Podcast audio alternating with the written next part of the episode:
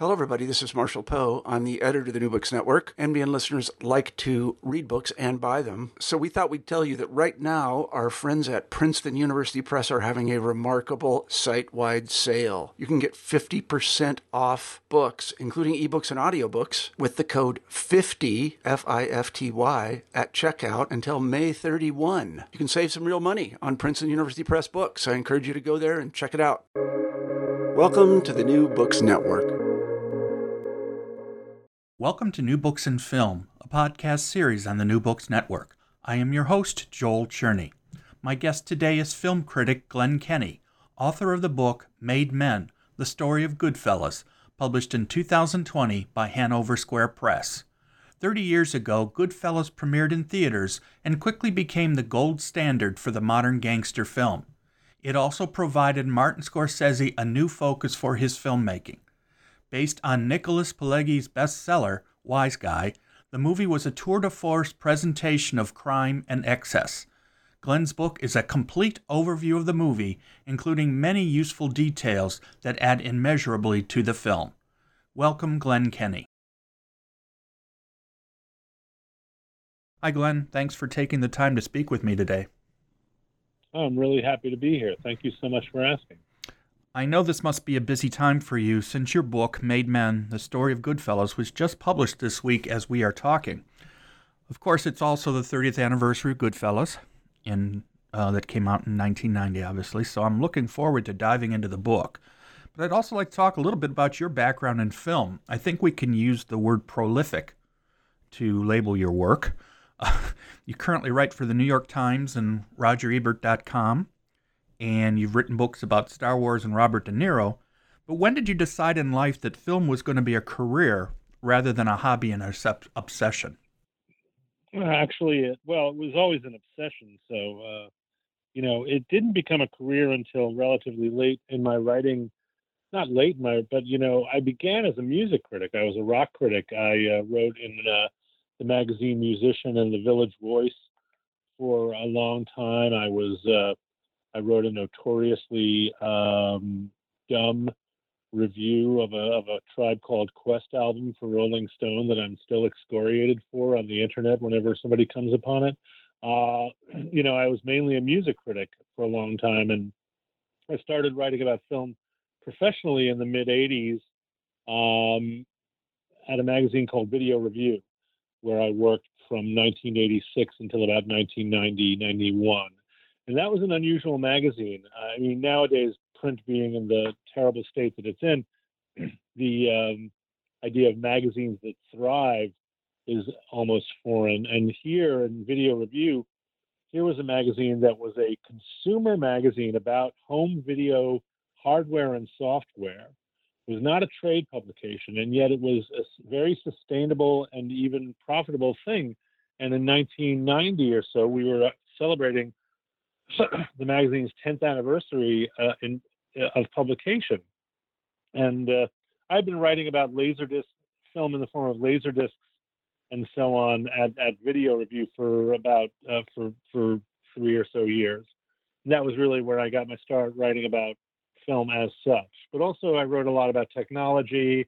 Um, I wrote, um, you know, the first review of the of the first 35 inch cathode ray tube television. It was uh, it was a uh, the first home surround sound system created by Shure, which was you know these three behemoth amplifiers with huge heat sinks that it took like three hours to assemble.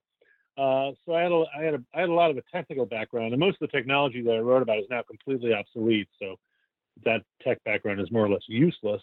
But um, so I've been writing about film, and uh, my publisher, uh, the publisher of the magazine, uh, wanted a lot of big names for our 10th anniversary issue, and um, you know, I, I, commissioned work from Dave Barry. He was really great to work with. I tried to get Matt Groening to do a Life in Hell graphic uh, about you know VHS or something like that. Couldn't do that.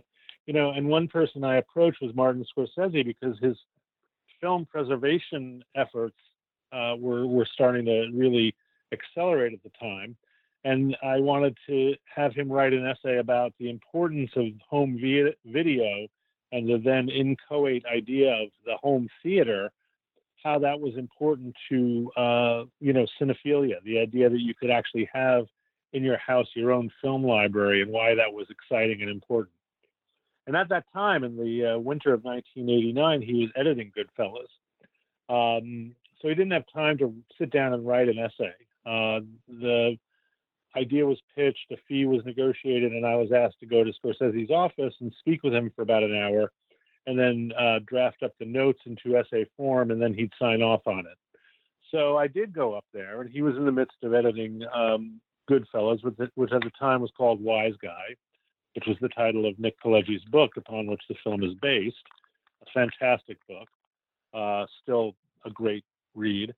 And um, he was telling me about this picture. He said it was, you know, he was hoping, even though it was going to be about two and a half hours long, he predicted it came in something like 220, 225.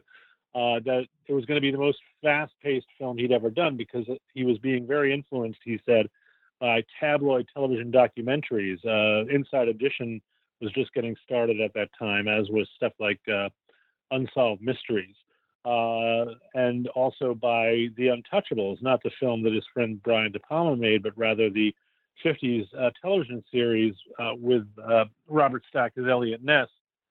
Robert Stack as Eliot Ness and Robert Stack as the host of Unsolved Mysteries is the bridge between The Untouchables and tabloid television. But uh, he said those were influences on the film. But if you look at the film, the influences uh, you know, you don't necessarily recognize those influences because even that style of television has become kind of outdated, outmoded by now. Um, but there was that speed, the momentum, the use of still photographs and montages, all of which is also a hallmark of French New Wave filmmaking, which was also very influential on Goodfellas. So, you know, having been a Scorsese fan, I felt a connection uh, to his films that was personal from the very start but uh, working with him on this essay while he was editing Goodfellas made me want to write about Goodfellas all the more. Now, after working at Video Review, I did not uh, write about. I wrote about films in Entertainment Weekly as a freelancer, and I had a job at Stereo Review, and that was also more music oriented. And eventually, uh, one of my colleagues at uh, Video Review, Jim Meigs, got hired to be editor in chief of Premiere, and he brought me on to work with him. He had me at first writing about tech again, but then he had me uh, work with David Foster Wallace on his essay, David Lynch Keeps His Head. And that essay got nominated for a National Magazine uh, Award, and I was brought on full time. And I wrote features mostly and did editing. And then in 1999, we determined that we were going to have a very proactive review section in Premiere. We had an essay every month contributed by Todd McCarthy of Variety, who was a great critic, but we didn't have a consistent uh, roundup of new films, partially because Premiere was a monthly magazine and the lead time was such that we didn't feel like we could review them in a timely enough way. But we also had this if we build it, they will come philosophy. That if we decided to start running a review section with nine, anywhere from three to nine reviews in, in a month, that studios would help us out. They'd give us access to early, films earlier than usual and so on and that ended up working out pretty well. Although it was pretty stressful for me because I'd be the guy coming into the office on a Friday night at eight o'clock uh, to write up a review of, um, say, the talented Mr. Ripley, that they were literally holding up the shipping of the magazine to put in at the last minute. So it was a it was exciting too, though. It was a real Johnny deadline kind of situation. Uh, so that kind of gave me my grounding as a film critic as such and then I covered festivals and so on. And that went on for quite some time, from 1999 to 2008. Uh, you know, in 2007, the print version of Premiere folded, and I um, made the mistake of staying on for a, a rather um, ill-conceived and ill-executed um, digital version of Premiere, which was a, the, one of the most miserable experiences. If if the if if the eight uh, if the eight nine years at Premiere uh, well, actually 12 years of Premiere proper uh, were one of the great experiences of my life. The 10 months at Premiere, the website was one of the worst, and it got worse when uh, some new management came in. I'm not going to mention the guy's name, but um, the reason that Premiere is not available as a digital archive is because of these uh, penny pinching idiot people who were brought in who just you know wrecked it just you know broke just wrecked stuff and left um, then I worked for a while at uh, MS, uh, the Microsoft Network's website, doing regular reviews for them, and that was a lot of fun. And again, that was a weird situation when the Microsoft Network decided to stop putting original content on the website. Not only did they stop putting up new content, but they just wiped away everything that had been written. So I had like literally, I don't know, three to four years of work just wiped away. Um, I still have the drafts in various computers, and that's fine but it's you know it's a weird it's a weird time to be published uh, in in the world of of, of websites and stuff because you just never know what's going to last or not. It's part of the reason I still maintain my blog, even though there's no actual there's not a lot of actual blogging going on these days because my work with Ebert.com and the New York Times keeps me very busy. But I just like to have a place where I can kind of like have a semi-permanent, you know, paid for uh, venue for my work.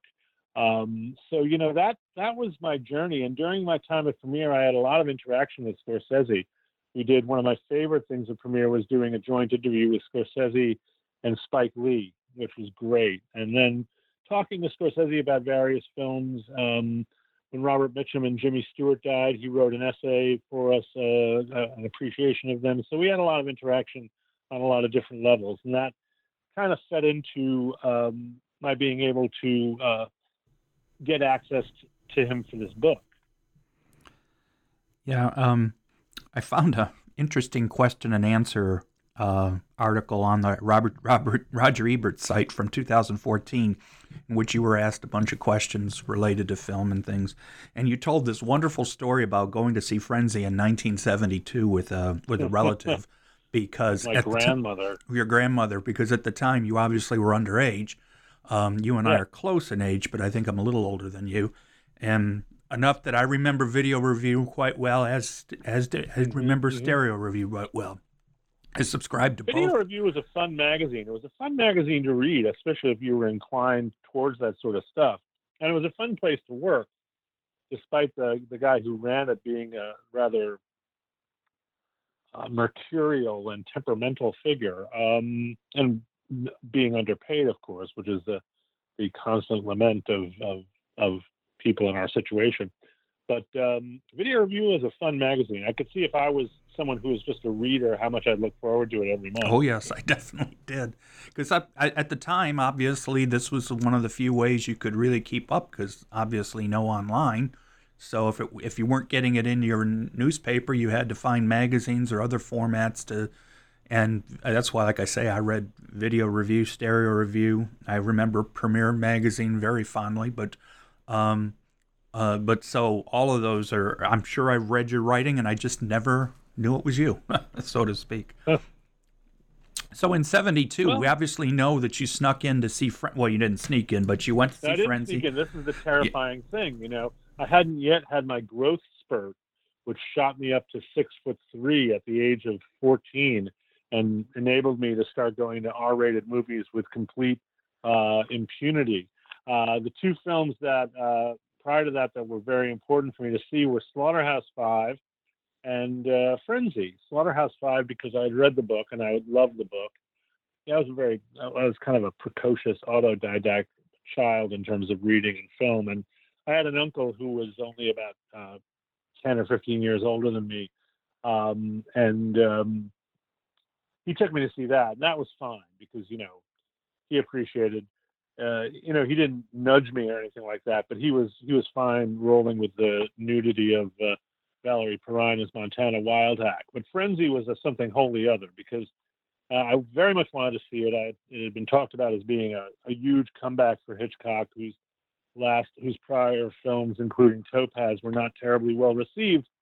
So you know, it seemed exciting and interesting and grisly and all sorts of cool stuff. And uh, my parents were uh, at the time kind of fed up with uh, indulging my uh, my film Jones on a regular basis. So, uh, yeah, you want to see that movie? Go go ask your grandmother. So I asked my grandmother, who was very much uh, like, oh yes, Alfred Hitchcock, he made Rebecca. Um, so off we go. And, you know, one thing I'd love to write about, and I'm thinking about pitching this as my next book. I'd love to write about how the old school Hollywood directors like Preminger, Wyler, Hitchcock, and others uh, handled the new freedoms that came their way once the production code um, dissolved. And I know that, you know, uh, Preminger, of course, was someone who was actively lobbying for the production code to go away. But even he, at the point that it happened, kind of went a little wobbly, arguably, although you know, these are films I admire to a certain extent for their conviction and daring. But, you know, he, some would argue he went extremely wobbly with something like Skidoo, the uh, Jackie Gleason on LSD movie. Um, uh, you know, and, and, uh, certainly a lot of people could argue that with Frenzy, Hitchcock took all of his weird sexual predilections, peccadillos, and and obsessions, and you know instead of making them subtext, made them text, and so you have the uh, the strangler character just sort of drooling over the breasts of the woman he's raping and strangling, and it's a shocking, lurid image, and it's terrifying and awful. And I'm sitting there with my grandmother, and there we are, and that was that, and um, that was maybe one of the most awkward, but very very quiet rides home from the movies that I ever experienced. I think I had we've had of course now people have had similar. I I know one. I luckily never had an experience like that, but I do have experiences sitting in a room with my mother watching video recordings of movies that I never would have seen with her if I had had any chance at all. So I understand that story. Yeah, I was a little embarrassed seeing Raging Bull with my own mother at the age of 20, frankly. Um, you know, she liked the movie. We weren't scandalized by it, but every now and then I was like, mm-hmm. um, but uh, you know, then then once my growth spurt happened, I was just able to walk right in. But my friends and I didn't use our uh, use our latitude or, or our, our ability to fool people to get into you know overtly dirty movies. We we were cinephiles, so we would go see you know Chinatown and um, and Blazing Saddles and and yeah the Dirty Harry films for sure. But we weren't going to see you know grindhouse stuff. That came later. I think as a as a high schooler, you had that rite of passage that uh, your your your knucklehead friends and you go see a, something at a porno theater and uh, that definitely happened but that was around the time i was 17 and i'd moved to wayne where porno theaters were rampant uh, not rampant but easily accessible there was a there was a former jerry lewis remember when jerry lewis had his own franchise of movie theaters that showed only family fare so the jerry there was in wayne there was a strip mall and they had a jerry lewis cinema and it went out of business. And as soon as it went out of business, it was converted into a porno theater. Um, and that's where I saw Around the World with John Holmes. Uh, I won't use I won't use his uh, stage name. It's a little vulgar, but yeah. Uh, and that's the thing that makes high school kids very have experienced a lot of feelings. Um, so yeah, but uh, yeah, we, we were mostly cinephiles. So yeah, it was all about seeing Chinatown, uh, not about anything else one of the things I remember the most about Frenzy at the time, and this may be apop- apocryphal, but I'm going to say it anyway, was what I had read is the original the original plan for Alfred Hitchcock's cameo was that he was going to be a body floating down the water when they're pulling somebody out of out of the water. But I don't know if that one's actually it, it wasn't what the cameo yeah. ended up being. I, I, I had heard that too, but I don't think he was in any kind of shape to do that kind of stunt work. Right. So my, I guess my question is obviously another famous movie came out in 1972, and that was The Godfather. How long before you got a oh, chance yeah. to see that? I think I saw it relatively early on. Uh, you know, maybe two or three years after it first came out. I mean, it played a long time. Uh, you know, um, and uh, the, the funny thing is, when the book came out, I was in grade school, and everybody was passing around this dog-eared mass market paperback of the book, uh, you know, around fifth grade or so, with the dog-eared pages having to do with Sonny, uh, you know, seducing in in his own, you know, bon vivant way, one of the bridesmaids at Connie's wedding, and the you know the the the verb thrust was was used quite frequently and this was you know something that kids they stole their parents' copy of The Godfather and brought it to school and passed it around, and everybody was sort of scandalized and confused because you don't know, you know, your your your your knowledge as a fifth grader about how to do sex is of course rightly uh, limited. Uh, but you know, the kids were curious anyway. So, but you know, even even as the kids were passing around this book and and reading the dirty parts, I was like, this isn't really what the book's about, is it? I, mean, I didn't, you know, make a make a point of being a pedant about it, but it's sort of like, you're kind of missing the point. Uh, and then when the film came out, you know, the scene is is there, but it's it's definitely truncated, and uh, it's not the point. The point is something wholly other. And uh, a lot of the things about that movie that were very groundbreaking, uh, you know, including the violence. I mean, if even though we'd seen the Wild Bunch, the shooting of Sonny at the toll booth is still kind of so over the top and so brutal that you know it's it's it's it goes into a whole other category. Um, but I did make a point of seeing that as a, as we made a point of seeing Mean Streets. You know, uh, when we saw Mean Streets, which was not Scorsese's first feature, but definitely his first really personal feature, his first feature to be made almost entirely in his own voice. Uh, I saw it with a friend, and we're watching it, and there's that opening. You know, and as someone who's Italian American, my mother was uh, my mother's people were from Naples, um, and my friend was Italian American, and we were Jersey born and raised. You know, uh, we're watching this film, and the, you know, there's that drum beat of "Be My Baby," accompanied by the home movies at the beginning, the opening uh, credits. And uh, little Lily and my friend and I are looking at each other, even at the age of 13. We're like, "Hey, this guy gets it," you know. So uh, that's how I became a Scorsese fan. Yeah, that was going to be my next question. Actually, is when was he on your personal radar? Obviously, we know now that it was by Mean Streets. Um, obviously, um, Scorsese's career has its ups and downs, but there's no question that um, I was recently talking to Eric San Juan, who wrote a book about the films of of Martin Scorsese, and we talked a lot about Alice Doesn't Live Here Anymore, since that's one of his early mm-hmm, ones, mm-hmm. and and and most people probably wouldn't think of them. The average person today would never occur to them that that he might have had anything to do with that film, unless they're reasonably well versed in film. So before I read the book, I made sure that I reread. I, I, I purposely to prepare. I wanted it because it had been a while. I went back and reread uh, Pileggi's book Wise Guys, and then also rewatched sure. the films. Um, let's talk about Pileggi's book uh, as the starting point because I do feel like Scorsese does a pretty good job of following it. He doesn't get too far off. Obviously, he edits it down, but one of the things I noted from reading the book was that the book is told from a lot of different perspectives, mostly Henry Hill's, but his wife uh, talks too in the book. And I noticed that Scorsese used that same technique in the film, where Henry Hill obviously narrates most of the film, but every once in a while Karen would come in with her statements and such. And I found that to be an interesting way to use Pileggi's book as part of the, the film. How involved was Pileggi in the making of Goodfellas? He was involved um, up to a point, um, and then he wasn't involved because uh, he um, he tells the story in my book about how um, he got a call from Scorsese. Scorsese was so excited about Wise Guy that he actually his personal assistant found Pileggi's home phone number and he called Pileggi at home, um, and uh, you know, no, he called Pileggi at the office of New York, and he left a message. And Pileggi it, uh, and that it was his buddy David Denby, the film critic for New York magazine at the time, doing a prank call on him. Uh, so he didn't return the call. So uh, and then the call happened again.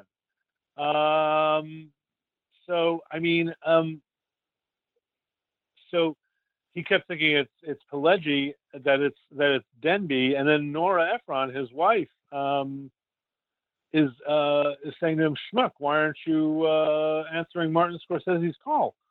And Pileggi says, "No, that, that's not Martin Scorsese's call. You know, um, he's um, it's Denby. He's busting my balls. This is nonsense. And then Nora's like, no, someone who's a script supervisor on Color of Money who's worked on one of my films got in touch with me and says Marty wants to know why you're not answering his call. And Pileggi's like, uh oh. So they that once that happened, they immediately connected. And and Pileggi had been a fan of Scorsese's pictures. He wasn't thinking at the time too much in terms of uh, making the film and the book into a film, but certainly the people uh, who represented him were very keen on it, and he had had it in his mind to an extent that you know, once Scorsese expressed interest, he felt like it was a dream come true because he thought, well, this is the guy to make this film. This guy knows this world because he'd seen Mean Streets. He was very taken with Scorsese's documentary about his parents and about the Little Italy neighborhood he grew up in called Italian American. So he's like, yeah, this is the guy. Um, so as a result, he was very accommodating to Scorsese because Scorsese uh, wanted to do the film but he also needed to complete The Last Temptation of Christ, he, a, film, a passion project he'd been working on for years that was supposed to go into production with Paramount in the early 80s, and then Barry Diller, Tower of Jello, and and and and destroyer of culture, who lives to this day to destroy culture, um, pulled the plug on it because he wanted to avoid controversy.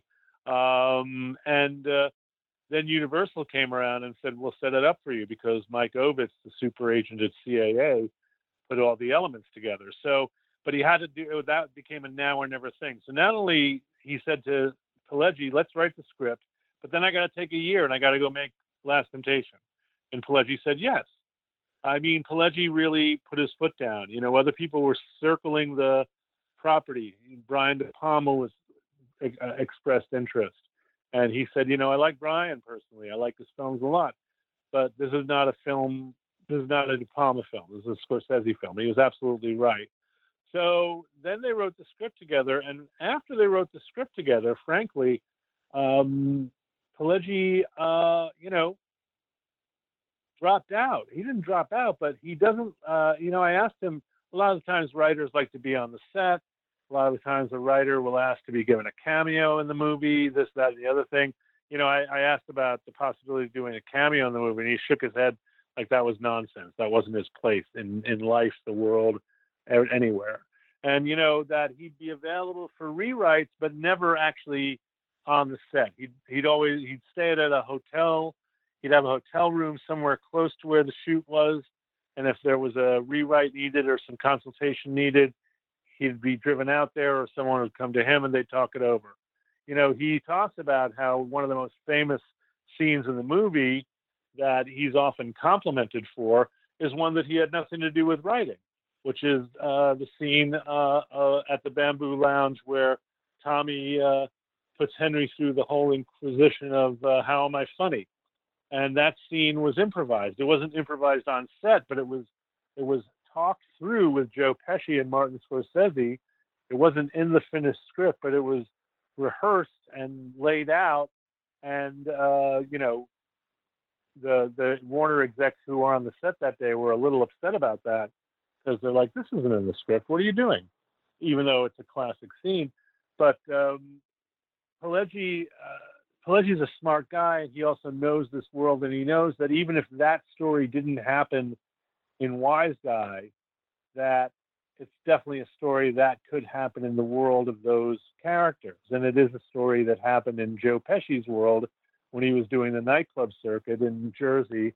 And the nightclub circuit in Jersey through the 50s and 60s was mobbed up to the max, you know, as you can read about in um, Nick Tosches' biography of Dean Martin. The whole circuit from Cleveland to, you know, New York, uh, was just completely mobbed up. So good old Shondor Birns you know, in Cleveland. right. I you still know, remember the day he, he he was blown up in front of the theatrical. I know exactly where the theatrical was. I used to work near there, and it's just like that yeah. was the th- that was the place in um, in Cleveland where the mob hung out. Yeah, it's amazing. Um, so he knew that, and uh, he knew he knew well enough to say, "Yeah, do it. Let's do it." And um, so, um, you know, um, so you know, he gets credit for it. He says, "I had nothing to do with writing it," but you know, he'll just he'll he'll he'll roll with it. But he he knows that you know these things are all the the contributions of the people who are are invested in this movie making and who really care about getting it right and who want to bring their um, you know um, uh, experience to it. Uh, so you know that he keeps his distance and uh, lets him make the film. And uh, I think he had a similar attitude when doing Casino, you know, which he co-wrote the script with Scorsese on that as well. Um, so yeah, very much involved and very much uh, also knowing when to say, yeah, you know, um, I'm not going to be a diva and uh, and protest this because they're doing it for the for this to make the film as as vivid and true as possible. So then you get into after you discuss um, Casino, or excuse me, Wise Guys, you then start to talk about pre-production of the film, and one of the things that's that jumped off the page to me was the discussion of casting, and the one that I think, and you have to remember how big he was at the time, but the concept of Tom Cruise as Henry Hill. I think uh, that is one that uh, I'm not sure what would have happened there. What kind of issues did Scorsese have issues though in assembling the actors he wanted? Uh, you know, there are different stories about it, and um, you know, I was just talking with some people online about, well, uh, wasn't John Malkovich offered the part of Jimmy Burke, uh, as he was known then, was his real name, or Jimmy Conway? Um, uh, so you know, um, I think you know he worked with Ellen Lewis as the casting director for the first time, and Ellen Lewis had come over from an agency that he had been working with, and she struck out on her own. So this was her first big movie, uh, um, and uh, you know they put out a lot of calls, and the casting of the uh, supporting players was very uh, involved, and they saw lots and lots of headshots, lots and lots of people, lots of video audition, auditions. But some were saying, wasn't John Malkovich offered this part? I'm like, well, you know, people talk about how that happened. It, it's not in my interviews with Irwin, uh, Irwin Winkler and Scorsese and Robert De Niro. Uh, Malkovich doesn't come up. Um, it's um, but people like to talk about it. Well, wouldn't it have been interesting if Malkovich had been in the film? I'm like, well, uh, I don't think I don't. You know, even if it was discussed, I don't think it would have happened because I don't think it would have been interesting. You know, I don't think it would have been good. I mean, Malkovich is a Russian gangster. Yeah, that makes sense. Malkovich is a Italian as an Irish gangster, not so much. Uh, and in the film, in the book, I talk about two movies that were made about Lufthansa heist in which the character of Jimmy Burke is played by, in one film, John Mahoney of Frasier fame, and in another film by Donald Sutherland. And in the film with Donald Sutherland, he plays Jimmy. His real name was Jimmy Burke, and in Goodfellas, the name was changed to Jimmy Conway because Jimmy Burke's uh, daughter wanted $100,000 for the use of the Burke name. So as a result, they changed all the names down the line. Paul Vario became Paulie Cicero. Uh, Marty became Maury, da da da da da. Um, so um, in the film with Donald Sutherland, he plays Jimmy Burke with an Irish accent, which is super weird because Jimmy Burke was just was raised in New York City. He wasn't uh, um, uh, wasn't wasn't Irish, but you know the thing is you have to get over the anxiety of influence with De Niro, and I guess a way to do that is just completely go Gonzo.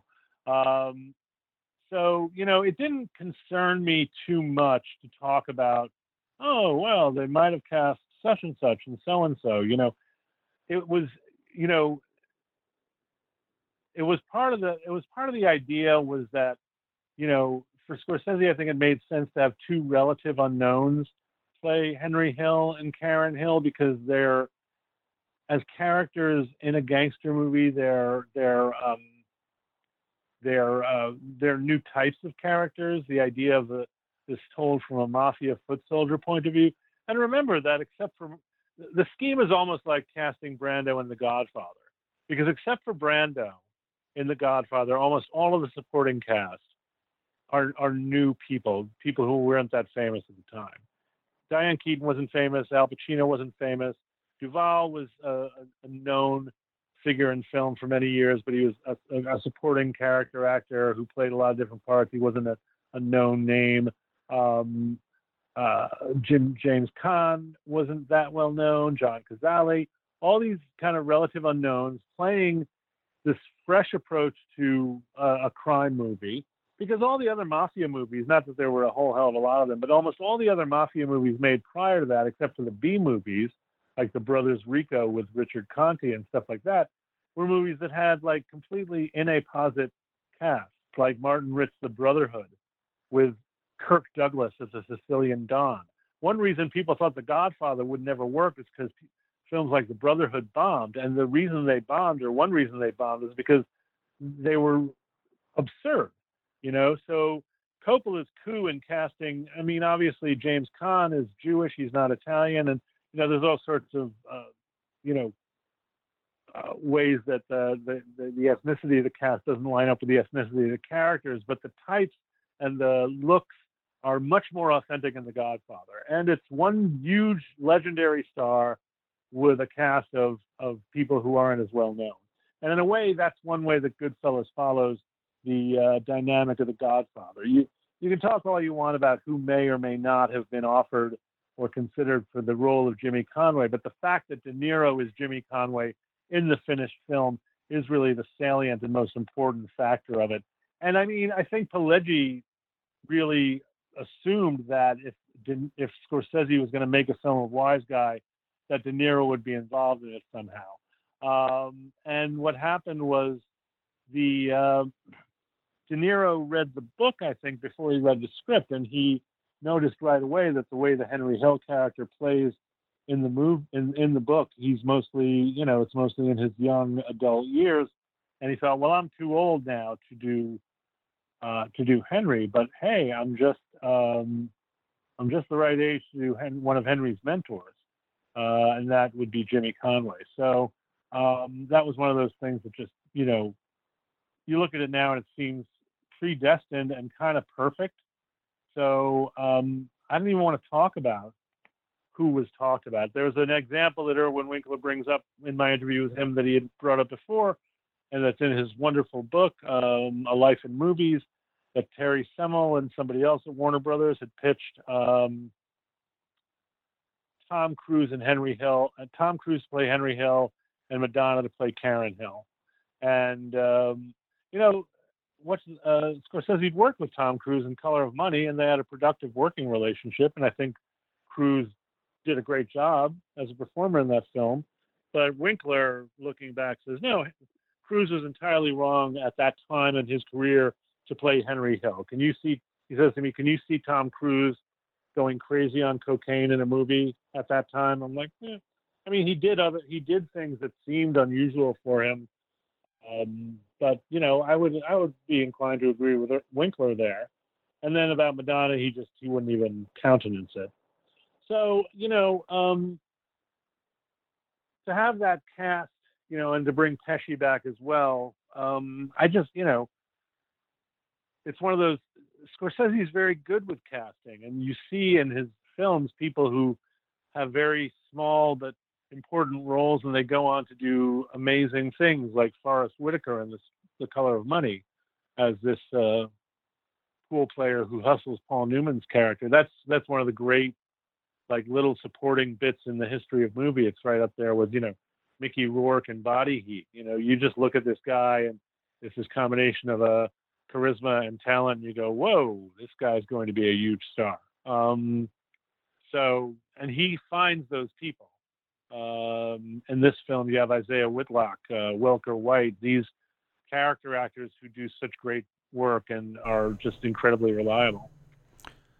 So, um, during the production process, obviously, you, you spend a lot of time talking about the production process, but then you go literally two chapters that I think basically present an overview of the film. First one, literally the whole the whole film, start to finish, visually, but then you talk about the music, and that's important because obviously, one of the things that we hear a lot about Scorsese is his, especially recent, you know, in his in nowadays, is his use of of popular music for his soundtracks. Uh, many of his films, he doesn't even have anything else for soundtracks. The entire soundtrack is the uh, is the the pop songs that he uses. Um, what kind of uh, information did you find as far as number one? Were many of the songs ones that he had planned all along, or was there a large amount of time that he had to spend deciding where he was going to use what song, including having to get the rights for them? Yeah, it's a combination of both, and the rights were complicated and kind of expensive for the time. Goodfellas is one of those films that uh, makes getting that made getting rights even more expensive than it was at the time, by the way. Um, but uh, Barbara DeFina, who is married to Scorsese and is a credited executive producer on Goodfellas, told me that when they were, you know, that the the the thinking he was thinking about the music for what was then Wise Guy and became Goodfellas for a long time. She said while they were in Morocco working on Last Temptation of Christ, that's when Scorsese came up with the idea of using the Sex Pistols Sid Vicious cover of My Way for the uh, closing credits. And even as far back as writing the script, uh, tells the story in some documentaries, and he also told me the story. It's in the opening chapter uh, with Pileggi that uh, he's the very scene that the song appears in when uh, Jimmy Conway is thinking about killing Maury. Uh, there's um, he told Pileggi, uh, write this down, write this down, write this down, uh, write down cream. And Pileggi's thinking, what cream? Dairy product? Because Pileggi wasn't a rock and roll guy. He was a, you know, Bennett Sinatra, Jimmy Roselli guy, just like the mobsters were. Uh, but he writes down cream in the margin anyway because, you know, he's at the typewriter and he's Scorsese's director. It's only a couple of years later when the film comes out, he's like, oh, cream, this song, Sunshine of Your Love uh, which you know was dismissed at the time of its recording by Jerry Wexler, uh, the great record producer, as psychedelic hogwash. The Scorsese rationalized it. Well, you know, gangsters didn't listen to psychedelic rock at that time, but he's in a bar. The bar has a jukebox, and the jukebox probably has this song on it. So that's the rationale. You know, a lot of the times in the film, uh, especially in the May 11th scene, the uh, music functions as a kind of a a consciousness of its own that unites the consciousness of Scorsese and his sensibility to the consciousness of Henry Hill uh, and his frantic state while he's running around trying to, you know, give away guns, make dinner, and uh, arrange for a drug uh, trafficking uh, event. All and, while uh, watching for know, a plane, just, watching yeah. a helicopter over his head constantly. Yeah, yeah. Uh, and when the helicopter, he looks over his head and he just sees blue sky, he doesn't see a helicopter that one minute. Then Muddy Waters comes in and says, Everything gonna be all right this morning. And that's a snippet from Mannish Boy, and it's just that one snippet. And then it cuts off and it goes into What is Life by George Harrison. But then Mannish Boy comes back with its irrepressible stomp. And that's, you know, as as the as as the day is getting more difficult. Dun, dun, dun, dun, dun, dun, dun, dun, you know, uh, so it's it's it's uh, you know it's the rhythm of what's going on in the frame and it's the information that the head of the character is processing and uh, several other dimensions. It's really very masterful. I think in that scene and throughout goodfellas you know he's orchestrating the the vision and the sound in a way that's absolute genius. So one of the th- things that you talk about, because it, it shows that you were able to interview a large number of people for the book, and also probably from the past, uh, from past interviews they've done. One of the things I found interesting was Robert De Niro's how he prepared for the role, and you gave some of the background of some of the information that he would write down as far as keep track of while he was preparing. Yeah, he's a he's an actor who uh, constructs his characters from the outside in. Um, you know, he um, he's very misunderstood. A lot of people talk about his relation to the method, but a lot of people don't understand what the method is. I don't, you know, my friend Isaac Butler is in the middle of writing a, a book about method acting that I think is going to really clear things up, but that won't be out for a while. But you know, the method as defined by Stanislavski uh, you know, has to do with psychology and motivation. Who is my character? Why is he here? And it's it's mostly thinking it through from the uh, inside out. Um, but with with De Niro, he does it from the outside in because it's all about the character's appearance. You know what he's wearing, how his hair is styled, the jewelry he has on, the ring he has on, the watch he has on, uh, all of that stuff, and that has been part of the way he prepares for roles from the very beginning. When he was a young actor in New York struggling, his headshot was not a single headshot. It was a page with eight different shots of him in eight different costumes, including, you know, a 19th century style Russian with a V, uh, a, you know, a Van Dyke beard to a New York City taxi driver. Uh, and that, you know, De Niro's notes are all about um, how what Jimmy wears and how Jimmy conducts himself in you know in social interactions. Not you know does Jimmy kill without remorse? Does Jimmy have feelings? Does Jimmy do this? Does Jimmy do that? It's about presentation. And that's his way into the character. The other thing besides after you talk about the films itself obviously you then discuss editing and post production, and then, of course, release.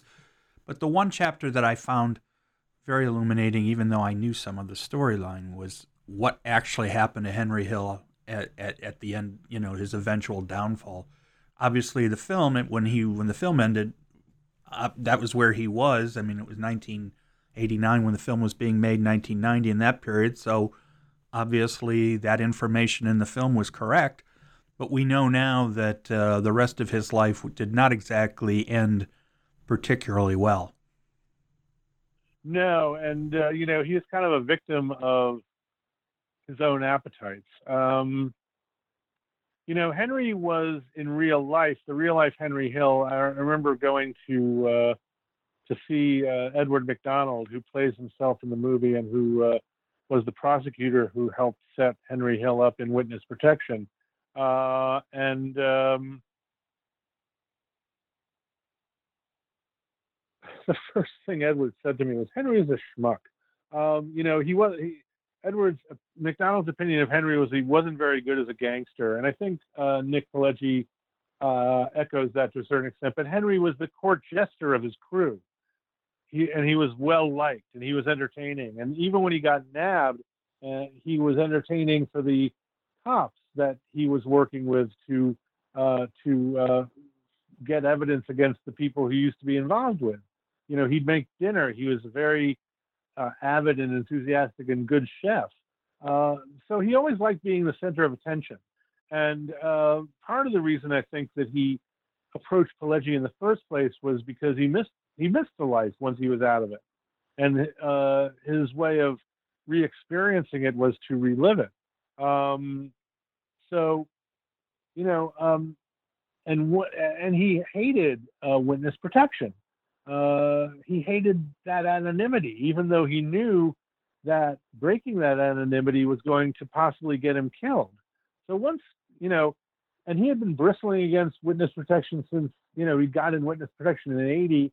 Uh, according to Greg Hill, he got out in 84, although some say, you know, it was later than that, but Greg was his son, so he would probably know.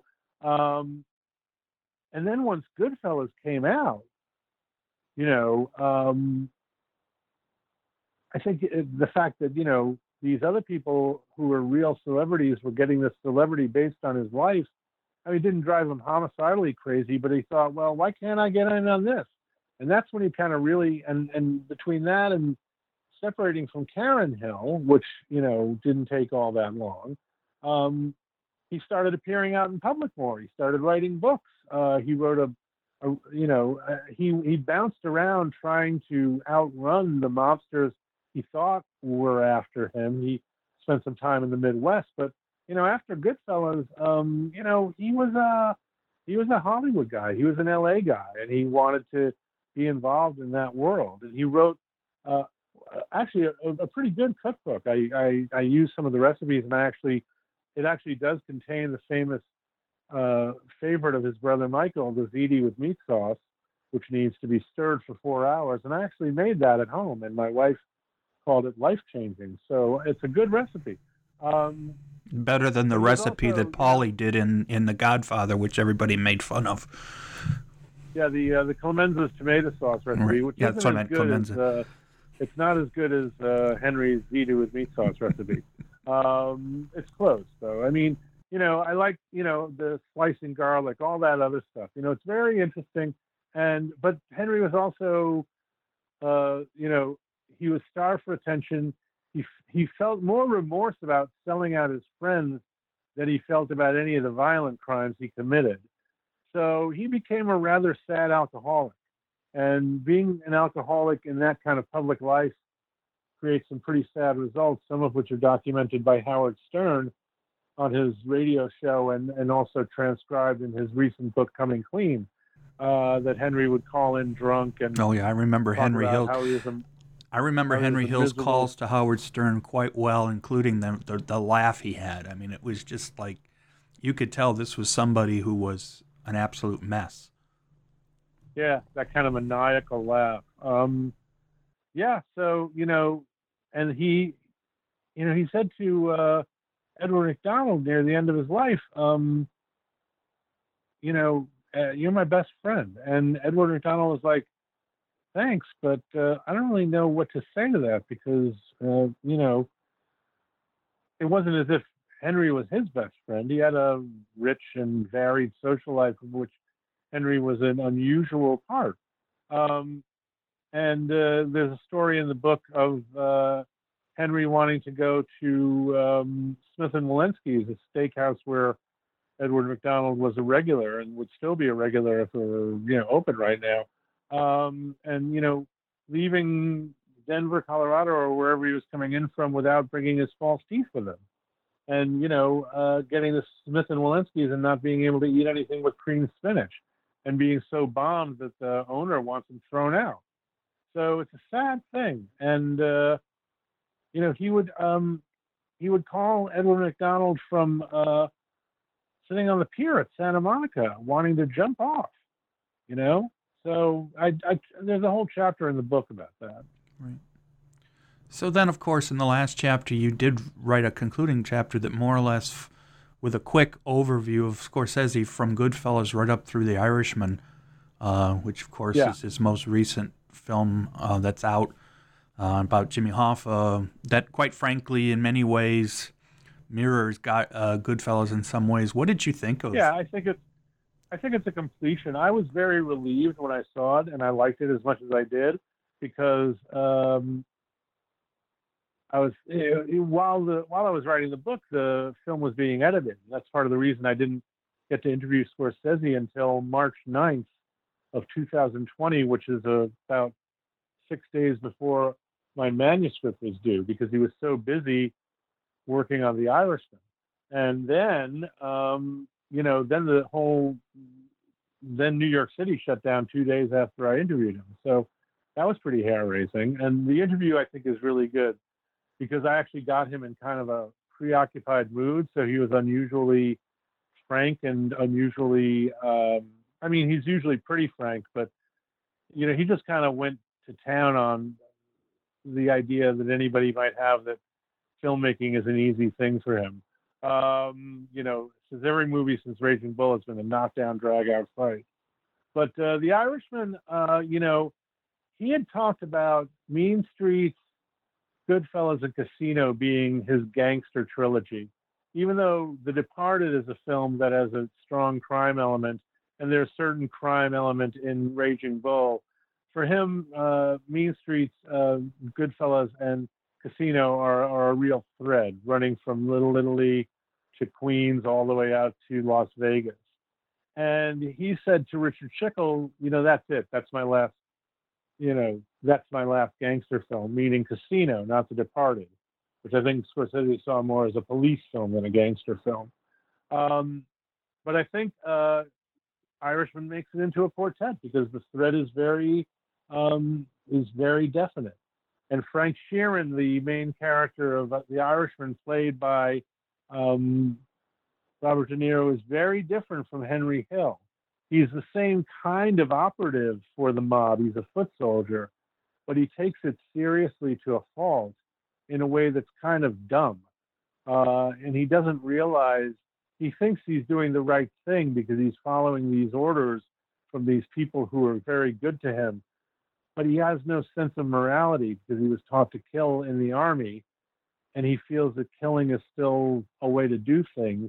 And it's only at the end of his life when he just starts to get an inkling of what he's done wrong. And when he talks to one of his daughters and he says, I was just trying to protect you. And the daughter says, Protect us from what?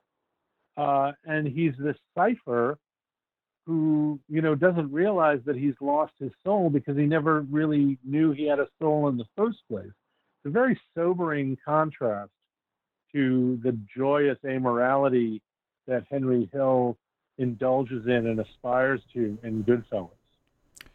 The uh, book that The Irishman is based on, it's come out a few times, but the most recent edition, which I think they put The Irishman on the ti- on the on the cover now, um, has a lot of extra chapters in which the author is able to update because obviously when the book was first finished, there were a lot of things that uh, he didn't put in because he couldn't verify.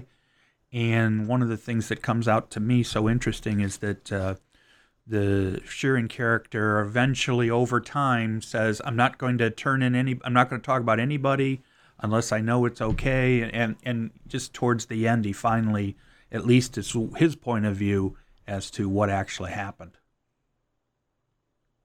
Yeah, I mean, you know, it's a very different book than uh, Wise Guy. I think it's put together in a much different way, and uh, you know, Scorsese and Steve Zaillian took great cautions in terms of adapting it, not to make it so much about, you know, these spectacular revelations about Kennedy and Hoffa, but about the character. I think the the figure of Hoffa as such is peripheral to the figure of Sheeran as this guy who, uh, uh, you know, kills his best friend. Yeah, there's a lot more in the uh, book about and has to live with it. Right. There's more in the book about the Kennedy stuff, but as a, as you say, it, still his point of view, and uh, but it's once again, I mean, you know, some authors, some filmmakers like working original material, some filmmakers do a combination, but it's interesting to see how um, Scorsese consistently seems to be able to find interesting sources, many of which are already very good and create uh, something new with them. That's for sure. Well, obviously, the book has a lot more into it. Uh, I think uh, it's just such a great overview. There have been many books about the making of famous films, but there's no question that I found uh, Made Men to be one of the best. I really appreciate that you were able to, to talk to me about it. Obviously, there's a lot more we could have talked about. So, uh, but I think this is a good point to to sort of sum it up and say, um, people hopefully as they rewatch the film now, given on th- the 30th anniversary and everything, that they make sure that they take the time to, to to read your book as well. Thank you so much. It was a real pleasure speaking with you. Thank you, Glenn. You bet. My thanks to Glenn Kenny. I think his book will be an important part of Scorsese literature. This is Joel Cherney, and I will be back soon with more New Books in Film, a podcast series on the New Books Network.